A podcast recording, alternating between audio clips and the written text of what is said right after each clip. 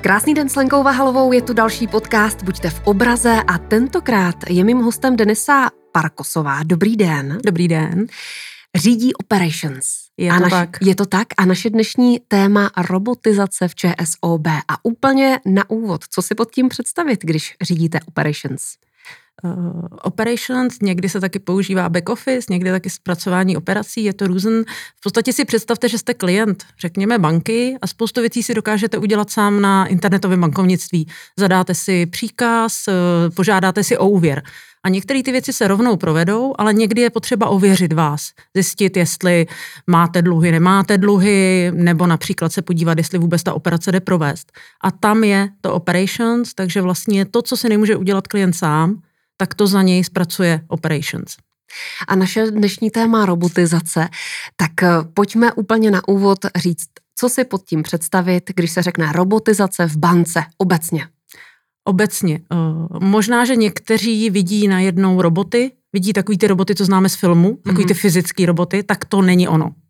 Robot je v, ve finančnictví něco jako program. Je to al, vlastně algoritmus, který se ale chová úplně stejně jako člověk. Takže on se ráno přihlásí do počítače, zadá si tam to heslo, otevře si ty systémy, který potřebuje a pak mi zpracovává. Ten, ten rozdíl je, že robot může pracovat 24 hodin denně. To je fajn. Mm. Takže to už trošku napovídáme, kde ho používáme. Třeba tam, kde chceme, aby se některé věci děly v noci. Taky samozřejmě robot některé věci dokáže dělat rychleji, ale zase je to jenom algoritmus. Takže vy mu musíte úplně přesně říct, co má dělat.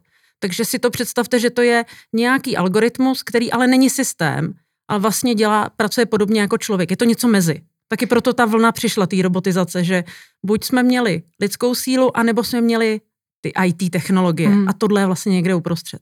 A zvlášť v téhle době se to docela hodí. Určitě. Třeba covid. A je pravda, že v ČSOB je v tuhle chvíli 140 robotů? Je to tak. Je 140 robotů, možná ještě lépe řečeno, jsou zapojeni ve 140 procesech. Mm-hmm. Protože, a to je vtipný, my máme vlastně takovou robotí farmu a máme i takového šéfa robotí farmy. Takže se nám běžně stává, že ráno máme na jednom procesu zapojeno 10 robotů, který ale pak předáme na jiný proces. Takže opravdu si to můžete i představit, zase je tam ta paralela s tou lidskou silou, když to takhle řeknu, že vy je nějakým způsobem řídíte. Takže tohle je vlastně velmi podobný. Posloucháte podcast Buďte v obraze, mým dnešním hostem je Denisa Parkosová a dnes si povídáme o robotizaci. Když vás tak poslouchám, tak mám pocit, že je to vaše vášeň, že vás to hrozně baví. Uh, no jasně, tak je to něco nového, je to nový trend a vlastně když pracujete v té oblasti operations, zpracování operací, tak tam vždycky čekáte na to, kdy přijde nějaká možnost ty věci dělat lépe a děláte je lépe proto, aby, aby ten klient na konci byl víc spokojený. A tohle je jedna z těch možností. Ta robotizace nezachrání všechno, ale je to jedna z těch možností, která vám může po, pomoct třeba tomu klientovi odpovědět v noci. Nedostane odpověď až ráno a to je přece skvělý. Takže proto já jsem nadšená, ale až po robotizaci přijde umělá inteligence nebo přijde cokoliv jiného, tak já budu nadšená taky.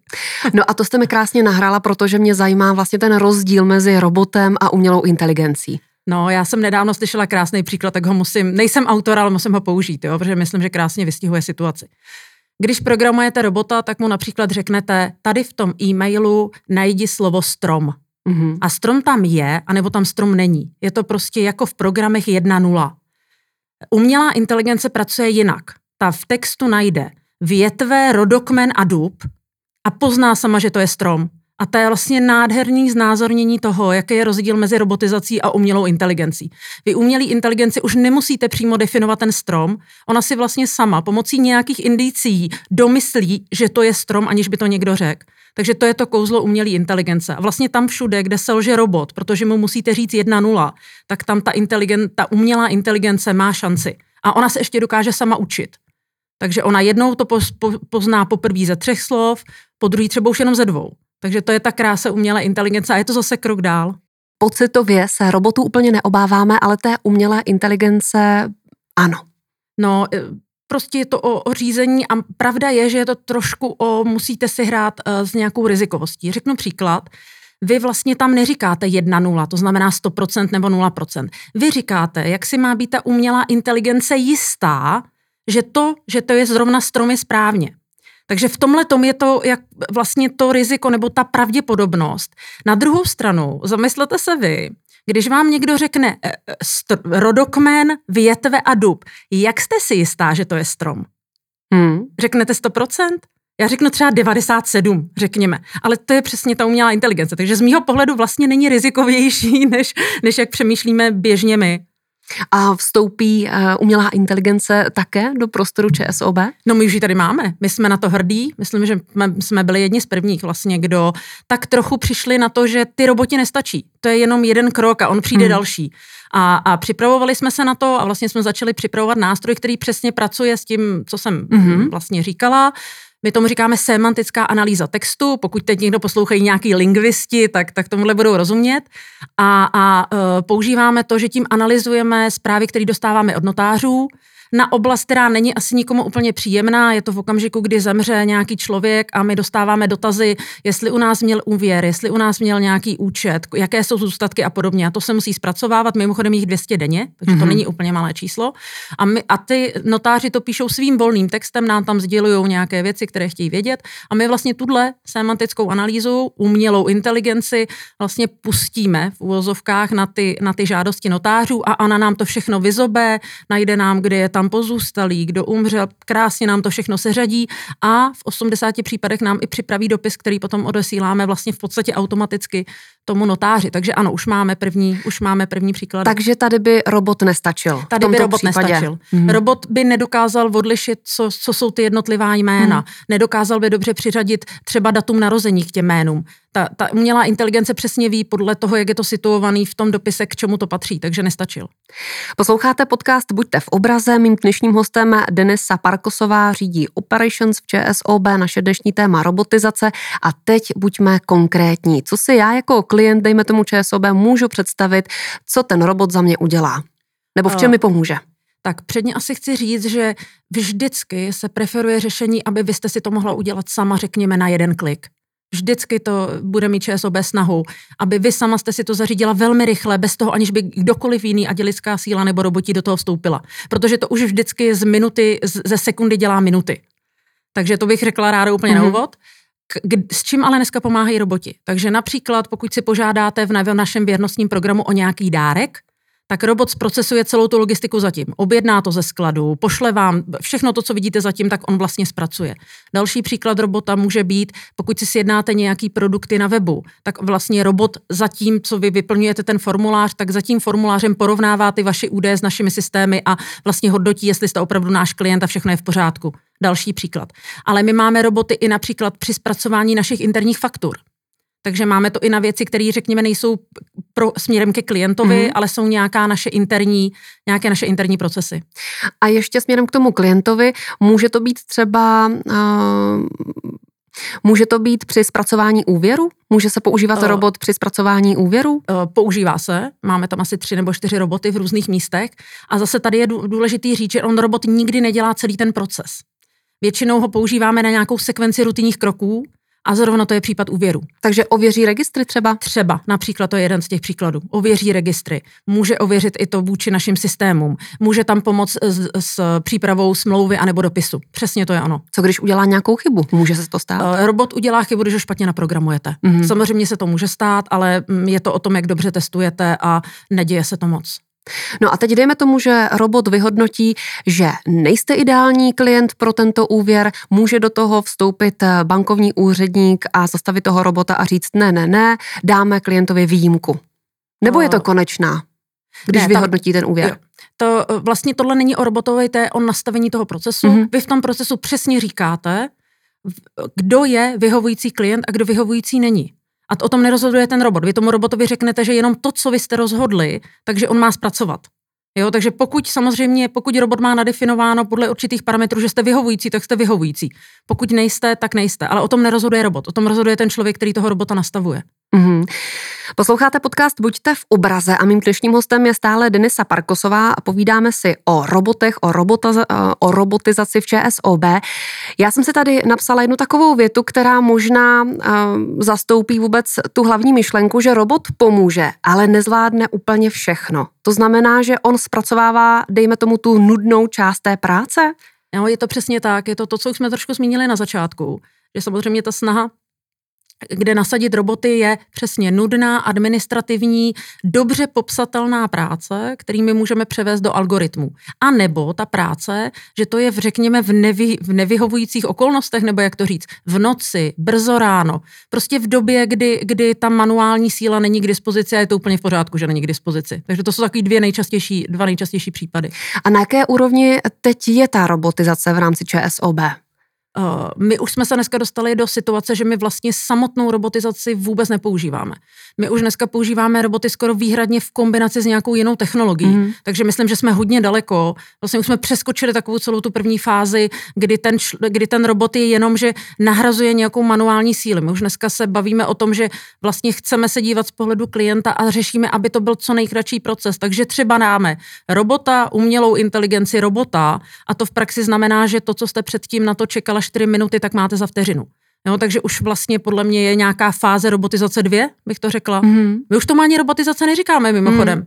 My už jsme přišli na termín uh, IPA, což je mm. dramaticky, že jo, není to pivo mimochodem, ale je to zkrátka od Intelligent Process Automation, což v sobě vlastně má to, že vy se nekoncentrujete jenom na to využití robotů, ale na to, jak dobře ty roboty do toho procesu dát a co k tomu přijde dalšímu, aby to dávalo smysl ne z vašeho pohledu, ale z pohledu klienta. Možná automatizace? Jo, jo, vlastně ten robot je jenom jiná forma automatizace a vy máte víc možností. Vy máte robota, vy můžete automatizovat v systému, vy můžete nějakým způsobem dělat synergii dát a ten robot je jedna, jedna z možností. Takže, takže prostě robot je taková převlečená automatizace.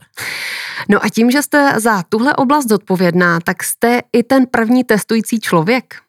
Uh, tyjo, Zkoušíte si to?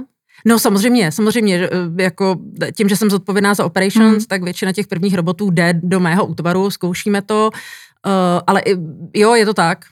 No a napadá mě, jestli třeba je v téhle oblasti ještě něco třeba v rámci tohohle období koronavirového, kde cítíte nějaký deficit, kde by se to mohlo ještě posunout a vít víc vstříc klientům.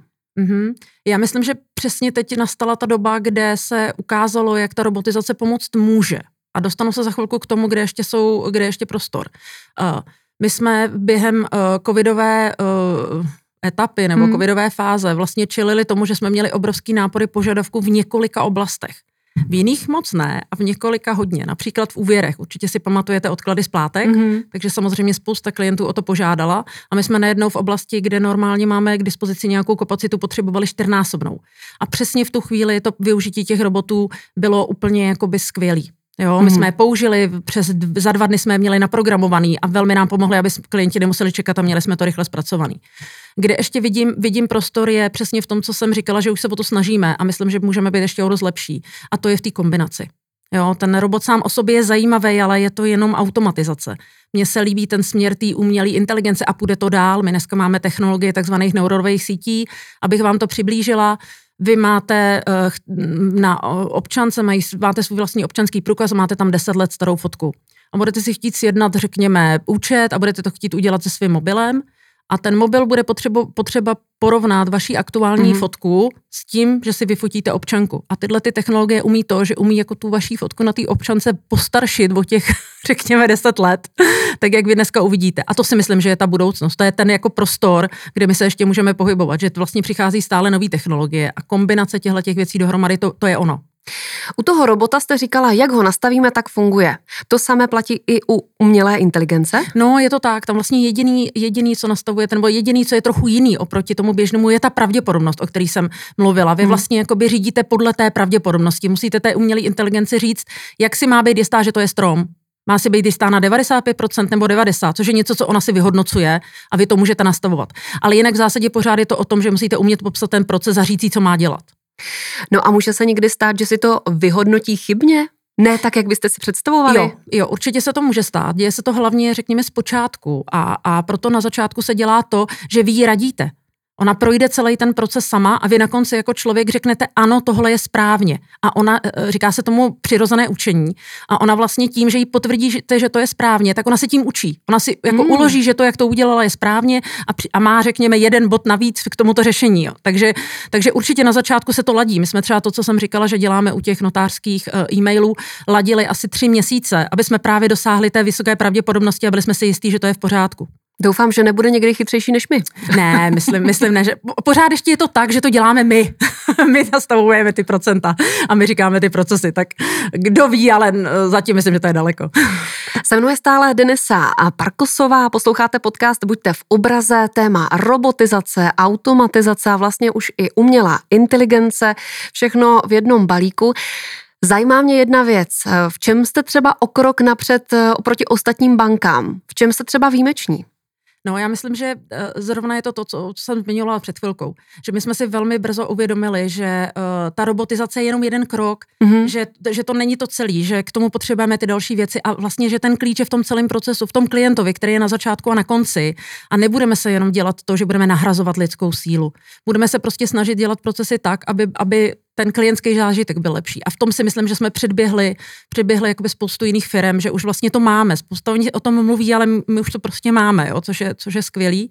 Uh, hezký je, že se chválím, že jo, to, to je super, ale já musím říct, že to nevidíme jenom my a my jsme vlastně jako loni za to dostali krásnou cenu, Mm-hmm. Možná někteří, kdo jsou ve finančních institucích, znají EFMU a tam soutěží 635 institucí ze 70 zemí a my jsme prostě za tohleto přemýšlení, řekněme, není to jenom o robotech, je to o tom celkovém zážitku klienta, tak jsme dostali krásnou cenu. Takže, takže tak věřím, že to je i vědět zvenku, že, že tyhle ty věci, mm, že to je přesně to, kde jsme o něco dál. Co nebo kdo stojí za tím úspěchem? Já myslím, že to je, tak se, ono to zní vždycky jako kliše, ale prostě to je týmová práce. Hmm. Jo, máte lidi, kteří to umí naprogramovat, máte lidi, kteří to vymyslí, máte lidi, kteří mají tu odvahu s tím nápadem přijít, ale lidi, kteří pohlídají, aby to nebylo úplně velký odvaz, když to řeknu takhle. Jo. Takže tady se opravdu nedá jakoby říct jedno jméno. A já mám na tohle úžasný tým. Já mám prostě jak odvážný, tak ale současně realistický, aby to mělo nějaký přidanou hodnotu. Takže jo, musím říct, musela bych jmenovat tady spoustu lidí, hmm. do toho nechci jít, ale v tomhle případě opravdu myslím, že v dnešní době ty věci jsou tak jako rozsáhlý a, a s tolika aspektama, že to jenom týmová práce prostě víc lidí vede k nějakému dobrému výsledku. Já si představuju, že to musí být eh, nějaká parta úžasných mladých kreativních lidí. No, tak vidíte, že jo, tak já se tak cítím součástí té party a nemyslím, že jsem patří mezi nejmladší ročníky, takže už to samo o sobě říká, že úplně jako všechny ty přídavné jména tam u všech neplatí, ale ne, já myslím, že, a já to říkám vždycky operations, ne, nejen o týmu robotizace, ale že prostě uh, úspěch je v tom, že dokážete skombinovat ty věci dohromady a že vytáhnete z každého to nejvíc, co v něm je a, a ta, ty, ty, ty starší ročníky, když to řeknu takhle, mají tu senioritu, ten nadhled, ty mladší ročníky mají ten drive a vy potřebujete tyhle věci prostě skombinovat dohromady. A já myslím, že to není jenom v robotizaci, to je i při zpracování operací v operations. Ale mimochodem říká se, že v České republice máme velmi talentované mladé lidi právě na tuhle oblast, umělé inteligence a tak dále. Souhlasíte s tím? No, jako, myslím, že určitě. Jo? Myslím, že i když uh, vidím to, co se děje u nás a co se děje v zahraniční, třeba v té části finančního bankovního sektoru a viděla jsem třeba ty nominace do, na ty ceny, tak určitě prostě Česká republika rozhodně není pozadu. Jo? A to, to dělají přesně ta, ta, ten segment, uh, o kterém mluvíte. Hmm. A máte nějakou zpětnou vazbu od klientů? No, uh, my si měříme jakoby zpětnou vazbu na těch jednotlivých procesech, mm-hmm. která je velmi pěkná. My tam do, dosahujeme vlastně NPS až přes 80 na některých těch procesech, což je, je, teď je to taková terminologie náročná, ale prostě to je metodika hodnocení vlastně spokojenosti klientů. Takže jo, to, tam, kde, tam, kde jsme se, jakoby, tam, kde jsme to dělali, myslím, jsme se potkali dobře s klientským očekáváním, když to řeknu takhle. Poslouchali jste podcast Buďte v obraze. Mým dnešním hostem byla Denisa Parkosová, která v ČSOB řídí Operations. Moc děkuji za rozhovor. Taky děkuji.